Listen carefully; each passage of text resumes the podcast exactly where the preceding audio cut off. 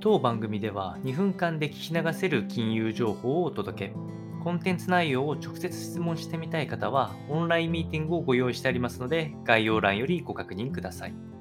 本日のテーマは、パウエル FRB 議長の議会証言、金利めぐりメッセージ明確化の機会に、という話が入ってきておりますので、お伝えをしますと、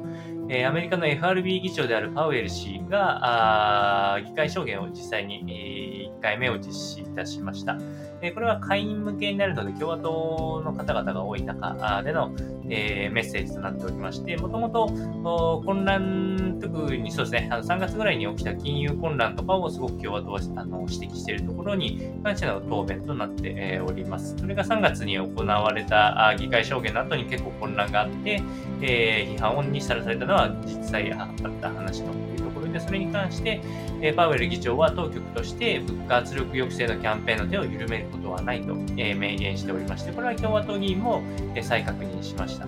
で、年内の追加利上げの準備も念頭に、経済の底堅さを実施していこうというところがメインのお話となっておりました。で、まあ、これらのお話に関しては一定の評価が得られたと思いますので、今回の議会証言で批判は強くは出なかったかなというふうに思います。で、え今後の方針に関しても当然ながらデータを見ながらあというところにはなると思いますが、